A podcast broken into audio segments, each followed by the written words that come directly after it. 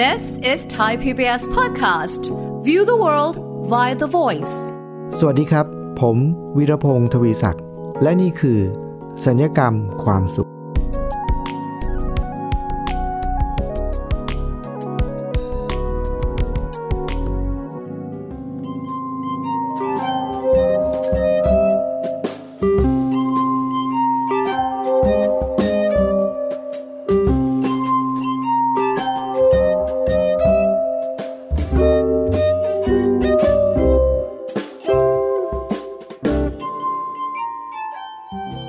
ผู้ฟังเคยมี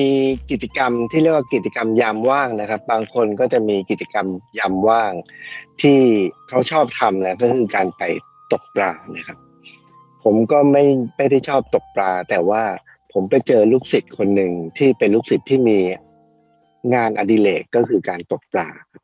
แล้วเขาเป็นผู้เชี่ยวชาญเรื่องการใช้เหยื่อปลอม ใช่แล้วครับ คุณผู้ฟังครับ เหยื่อปลอมครับ คือผมเนี่ยประหลาดใจมากก็คือว่าผมไม่ใช่เป็นนักตกปลานะครับ ผมเห็นว่ามีเพื่อนๆหลายคนแล้วก็มีลูกศิษย์ผมหลายคนเนี่ยเขามีเป็นกิจกรรมยามว่าง แต่บางคนก็เป็นกิจกรรมยามว่างที่แบบจริงจังนะครับ เพราะว่าเขามีรายได้จากสิ่งนี้ด้วยก็คือไปตกปลาทีนี้พอ ผมก็ตามดูเวลาที่เขาไปตกปลาอะไรต่ออะไรเนี่ยนะครับ ก็เห็นเขาก็บางทีเขาก็ได้ปลาเข้ามาโชว์ แล้วอยู่มาวันหนึ่งครับเขาก็เอา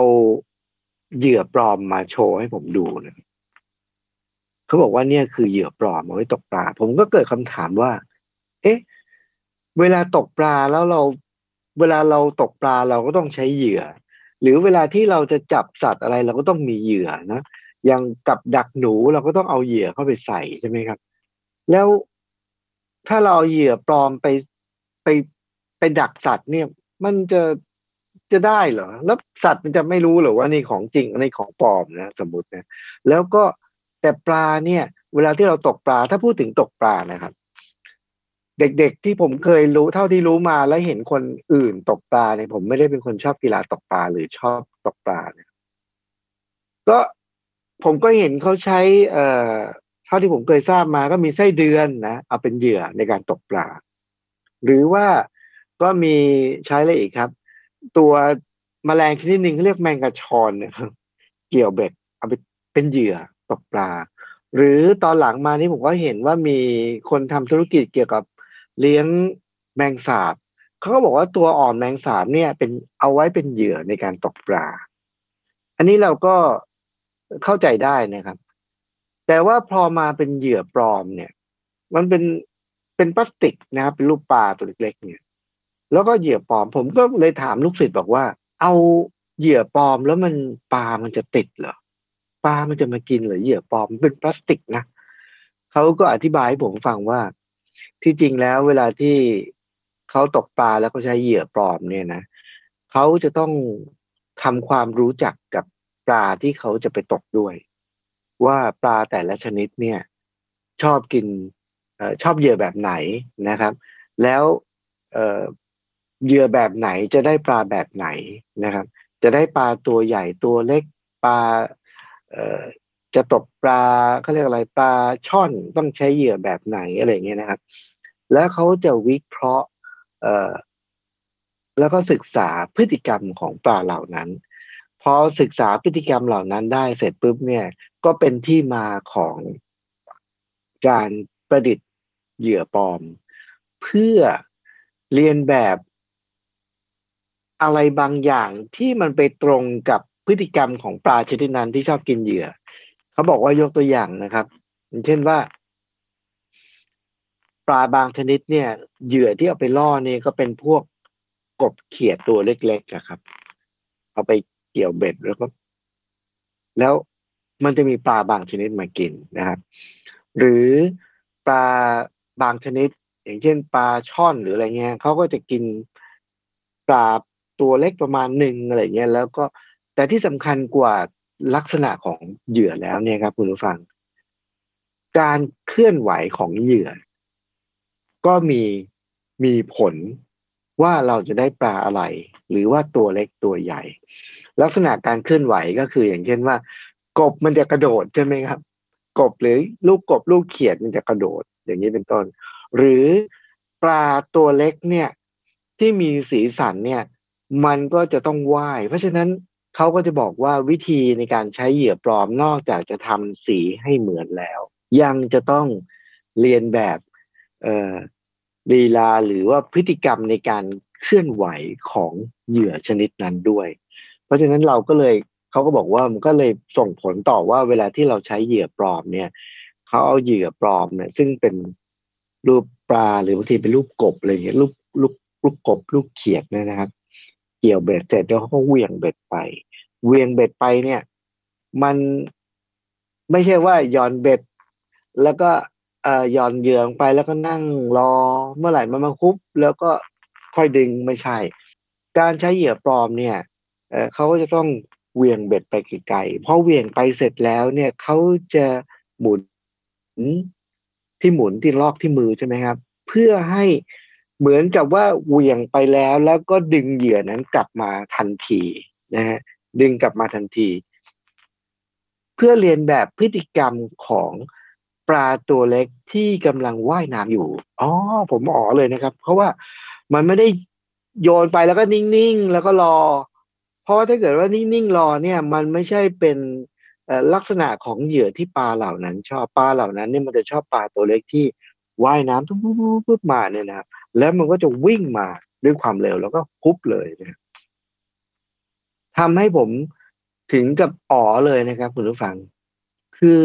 เหยื่อปลอมเนี่ย ในการตกปลานะครับเขาเรียนแบบทั้งลักษณะตัว ตัวเล็กตัวใหญ่นะครับ ถ้าเป็นเหยื่อตัวใหญ่ปลาตัวเล็กมันเห็นมันก็มันมันก็ไม่มากินเนี่ยเพราะมันตัวใหญ่มันกินไม่ได้ ถ้าเกิดเป็นเหยื่อตัวใหญ่ก็จะได้ปลาใหญ่ ถ้าเป็นเหยื่อตัวเล็กก็จะได้ปลาเล็ก แล้วถ้าลีลาในการเคลื่อนไหวของเหยื่อปลอมนี้ เป็นแบบไหน ก็จะได้ปลาที่ชอบพฤติกรรมของการเคลื่อนไหวแบบนั้น จึงต้องเวียงไป แล้วก็ค่อยๆสาวกลับมาทันทีด้วยลอกนะมันจะเรียนแบบลีลาในการเคลื่อนไหวของเหยื่อนะครับคุณฟังครับผมเล่ามาอย่างละเอียดพอสมควรเลย เพราะว่าผมก็ไม่แน่ใจนะครับว่าเนื่องจากตัวผมเองเนี่ยเป็นคนที่ไม่ได้ชื่นชอบการตกปลา หลายอย่างที่เราเห็นเราก็จะไม่ค่อยเข้าใจ เพราะงั้น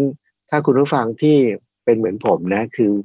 คือไม่ได้สนใจหรือว่าชื่นชอบการตกปลาเนี่ย ก็อาจจะไม่เข้าใจเนี่ยก็เลยขออนุญาตเล่าอย่างละเอียด ทั้งหลายทั้งมวลเนี่ยคุณผู้ฟังครับ มันทำให้ผมเกิดความสงสัยว่า เออ สัตว์บางชนิด เหยื่อปลอม ก็หลอกล่อเขาได้นะ แต่สัตว์บางชนิด เหยื่อปลอม ก็อาจจะหลอกล่อไม่ได้ ยกตัวอย่างเช่น ถ้าเราจะดักหนู ดักหนู แล้วเอาที่ดักหนูมา แล้วเราก็ใส่ปกติ เวลาที่เขาดักหนูเนี่ยเขาจะใช้เหยื่อ เป็นของที่เขาชอบนะ ดักหนูก็ผมเองก็เคยดักหนูนะครับ ก็คือ แต่ว่าใช้กับดักที่ว่าไม่ได้ไปฆ่าเขานะเราก็เอาไปปล่อย ผมก็เคยใช้หลายอย่างนะครับข้าวโพดก็ใช้ชิ้นเล็ก ๆ ก็ใส่เข้าไปนะ แล้วก็ ถั่ว ผมก็ใช้ อันนี้หนูชอบถั่ว ชอบข้าวโพดนะ บางทีก็มีเศษอาหารพวกกระดูกไก่ก็เอาไปแขวนไว้ในในนะหนูก็มานะครับ แต่ว่าหนูเนี่ยเข้ามา เขาสังเกตจากกลิ่นของเหยื่อครับเพราะฉะนั้นถ้าเหยื่อปลอมสมมติเราเอากระดูกไก่ปลอมไปแขวนไว้เนี่ยนะหนูไม่น่าจะมา เพราะว่ามันหน้าตาเป็นกระดูกจริงแต่ว่ามันไม่มีกลิ่นนะครับ หนูเนี่ยเขาต้องน่าจะได้กลิ่นก่อนนะหรืออาหารถ้ามีกลิ่นเนี่ยหนูจะมา เพราะฉะนั้นเวลาที่เราเอาเหยื่อปลอมสมมุติว่ากระดูกไก่ปลอมไปล่อในกรงดักหนู คิดว่าน่าจะไม่สำเร็จ เพราะว่าหนูเนี่ยเขาจะไวต่อกลิ่นของอาหาร ถ้าเหยื่อปลอมที่หน้าตาเหมือน แต่ว่าไม่มีกลิ่นนี่หนูก็ไม่น่าจะมา แต่กรณีของปลาที่เขามายุบมาฮุบเหยื่อปลอมเนี่ย เพราะว่า ไม่ไม่น่าจะปลาเขาไม่น่าจะมีปฏิกิริยาไวต่อกลิ่นมันอยู่ในน้ำใช่ไหมครับเขาจะไวต่อความเคลื่อนไหว อ่า อย่างนี้เป็นต้นเหยื่อปลอมก็เลย เร็วเร็วฟึบฟึบฟึบเนี่ย มาเลยฟึบเลย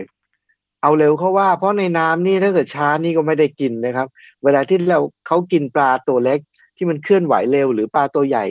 ที่กินปลาตัวเล็กกว่าเนี่ย พวกนี้จะไม่อยู่นิ่งๆ เพราะฉะนั้นต้องเอาความไวเข้าแรกนะเพราะฉะนั้นอะไรที่เคลื่อนไหวเร็วๆนี่ถ้าเห็นแป๊บๆถ้าใช่ปุ๊บกระโดดเข้าใส่เลย ไม่งั้นก็จะไม่ได้กินจะไม่ทันกินนะครับคุณผู้ฟังครับ วันนี้ผมพูดถึงเหยื่อปลอม เริ่มมาจากสิ่งที่ผมไม่มีความรู้เลย แล้วมีลูกศิษย์ไปทำเหยื่อปลอม คือเหยื่อตกปลาขายนะครับ แล้วเราก็เลยไปคุยเขาก็เลยได้ความรู้เรื่องเกี่ยวกับเหยื่อปลอมครับ แต่ว่าคุณผู้ฟังครับ พอมาวิเคราะห์เรื่องเหยื่อปลอม เราก็มาแยกต่ออีกว่า เหยื่อปลอมนี้มันมีประสิทธิภาพกับใคร กับไม่ใช่สัตว์ทุกชนิดจะโดนเหยื่อปลอมหลอกได้อ่าเหยื่อปลอมบางชนิด หลอกสัตว์ บางชนิดไม่ได้ครับ เพราะเขามีปฏิกิริยาต่อกลิ่น หรือเขามีปฏิกิริยาต่อความไหว แล้วผมเล่าให้ฟังอย่างยืดยาวเกี่ยวกับเรื่องเหยื่อปลอม เพราะอะไรครับ เพราะคุณผู้ฟังครับทำให้ผมเกิดความสงสัยว่า อันนั้นเป็นเรื่องของสัตว์นะครับ แต่ทำให้ผมเกิดความสงสัยว่า แล้วมนุษย์เราเนี่ย เคยโดนเหยื่อปลอมหลอกไหม โดนหลอกเพราะอะไร แล้วเหยื่อปลอมแบบไหนที่หลอกเราได้ เดี๋ยวช่วงนี้เราพักสักครู่นะครับคุณผู้ฟัง แล้วช่วงหน้าเรามาดูเกี่ยวกับเรื่องเหยื่อปลอม แต่ไม่ใช่เหยื่อปลอม หลอกปลาหลอกสัตว์แล้วครับ ตอนนี้เราจะมาพูดถึงเรื่องเหยื่อปลอมที่มนุษย์โดนเหยื่อปลอมหลอกครับ เดี๋ยวช่วงหน้าพบกันครับ ช่วงนี้พักสักครู่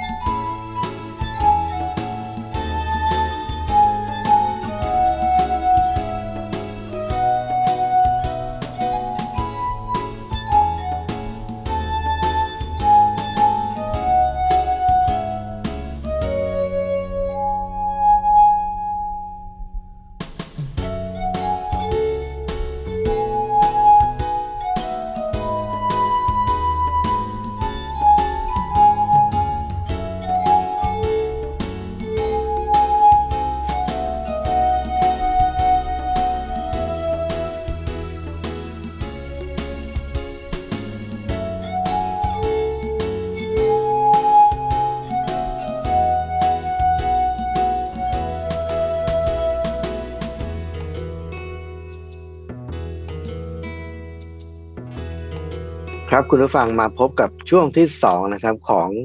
เหยื่อปลอมครับ ภาคที่แล้วผมว่าด้วยเรื่องเหยื่อปลอมล้วนๆเลยนะครับ เป็นเหยื่อปลอมที่เขาเอาไว้ใช้ในการดักสัตว์ล่าสัตว์ หรือตกปลานะครับ เหยื่อตกปลาปลอม แต่ตอนนี้เรามาดูเรื่องเหยื่อปลอม แต่ว่ามันคล้ายกันมากเลยครับ ระหว่างสัตว์กับมนุษย์เนี่ย มนุษย์หลายครั้งเราก็โดนเหยื่อปลอม เราติดกับมนุษย์หลายครั้งเพราะว่าเราโดนเหยื่อปลอมครับ แล้วผมมานั่งวิเคราะห์ดูแล้วเนี่ยคุณผู้ฟังครับ ลักษณะคล้าย ๆ กันเลยครับ คือลูกศิษย์ผมที่ทำเหยื่อปลอมขายเนี่ย เหยื่อตกปลาปลอมขายเนี่ยเขาต้องวิเคราะห์พฤติกรรมของปลาที่เขาจะจับครับ ว่าปลาชนิดนี้ชอบอะไรชอบแบบไหนชอบตัวเล็กชอบตัวใหญ่ชอบสีแบบไหน ชอบการเคลื่อนไหวแบบไหน พูดง่ายๆว่า เขาจะเข้าใจปลานะว่าปลาตัวนี้ชอบอะไรแบบไหน แล้วเขาก็มาประดิษฐ์มาทำเหยื่อปลอมให้ตอบสนองต่อความต้องการสิ่งนั้น พอเขาหาเจอเขาประดิษฐ์ได้ปุ๊บ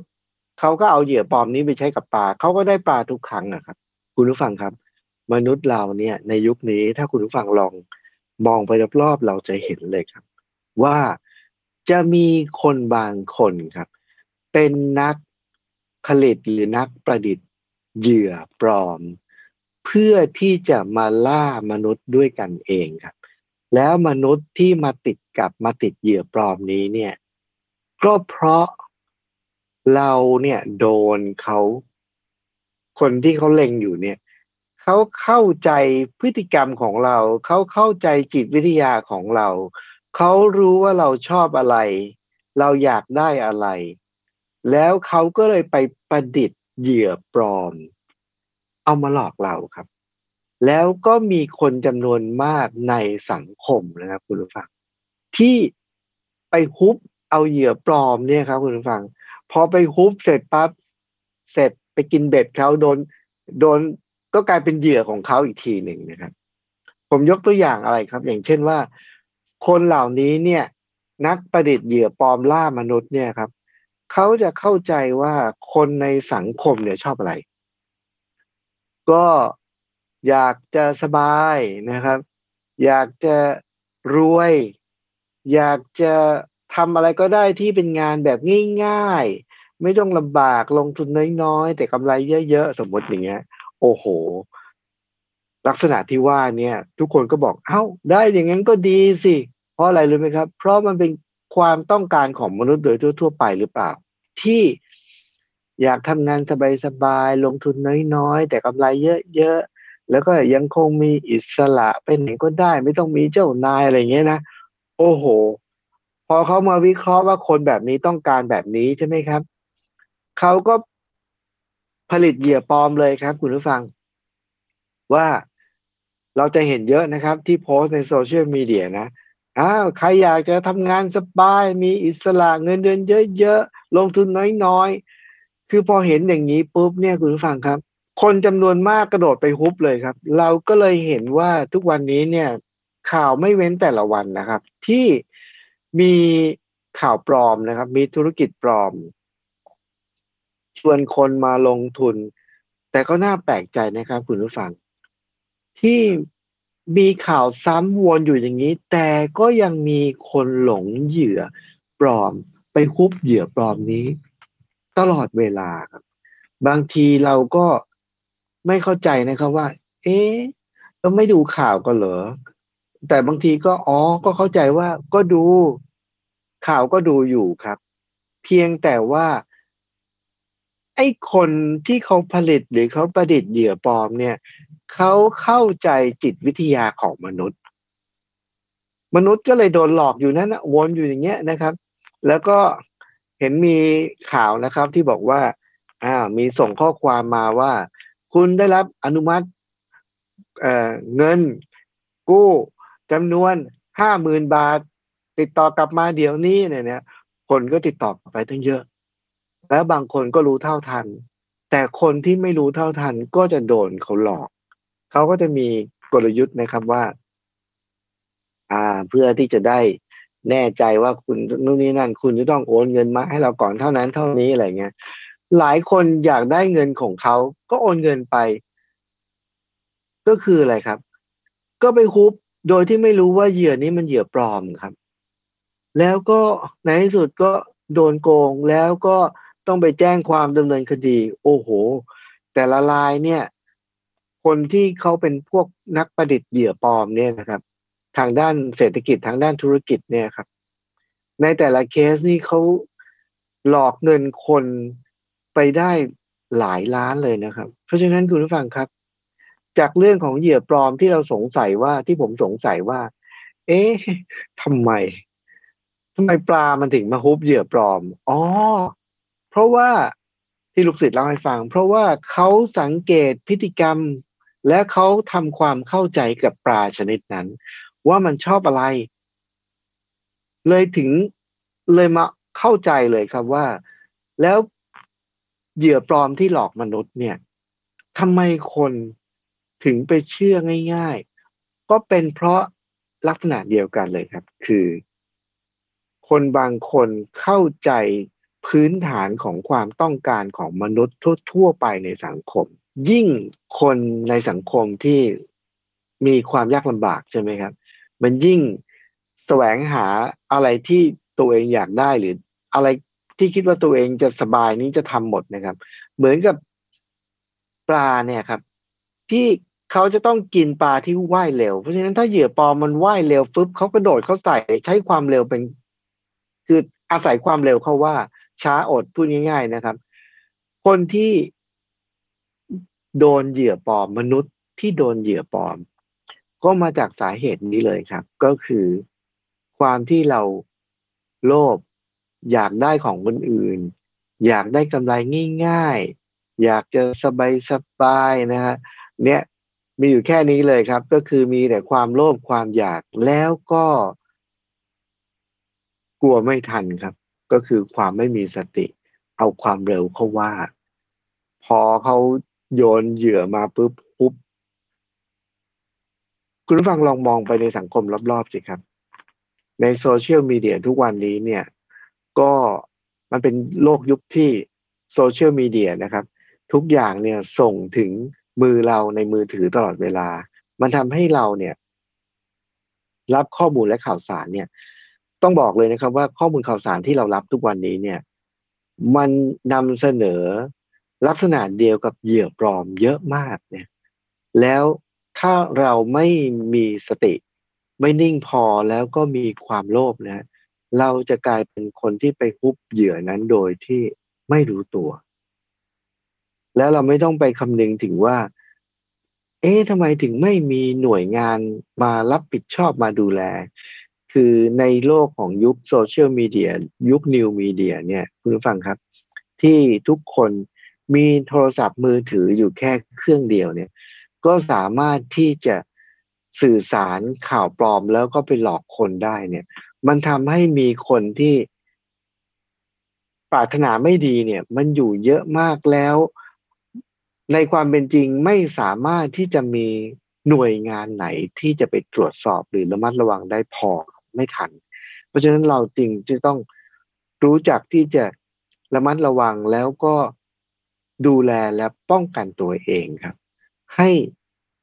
รอดจากการตกเป็นเหยื่อของเหยื่อปลอมในชีวิตในสังคมปัจจุบัน ไม่ว่าจะเป็นเรื่องเกี่ยวกับสุขภาพนะครับ พอมีปัญหาเรื่องสุขภาพนะครับ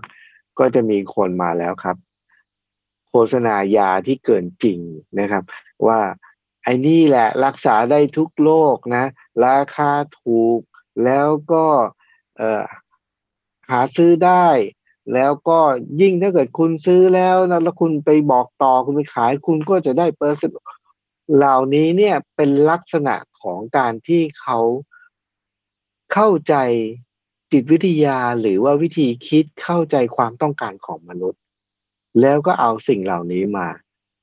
ถ้าเรารู้ว่าจริง ๆแล้ว คนเรามนุษย์เราเนี่ย จะมีชีวิตสบายๆไม่ต้องลำบากมีรายได้เยอะๆทำงานน้อยๆกำไรเร็วๆถ้าเรารู้ว่าไม่มี เราก็จะไม่ตกเป็นเหยื่อ เราก็จะไม่รีบไปคุบกินเหยื่อปลอมที่เขาส่งมาให้นะครับ ในทุกวิกฤตจะมีคนคอยจ้องอยู่ครับ เขา จะใช้กลยุทธ์เดียวกันกับคนที่ผลิตเหยื่อตกปลาปลอมคือสังเกตพฤติกรรมของเรา และเขาจะตอบสนองพฤติกรรมนั้น โดยการสร้างเหยื่อปลอม สร้างโมเดลธุรกิจปลอม สร้างยาปลอม สร้างหน่วยงานปลอม ทุกอย่างปลอมหมดเลย แต่ว่าความที่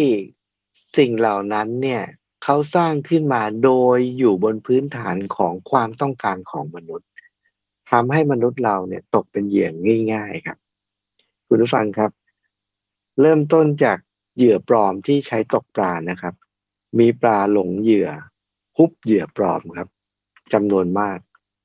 มาสู่เหยื่อปลอมที่ใช้ในการล่ามนุษย์ ล่ามนุษย์ที่ มีความโลภแล้วก็อยากสบาย อยากได้เงินง่ายๆ อยากทำงานน้อยๆ ก็มีคนจำนวนมากฮุบเหยื่อปลอมนี้ ไม่เว้นแต่ละวันนะครับ คุณผู้ฟัง สิ่งที่จะช่วยเราได้เลยก็คือ ความที่เราไม่โลภและความที่เรามีสติแล้วก็นิ่งครับ เราจะได้รอดจากการเป็นเหยื่อของเหยื่อปลอม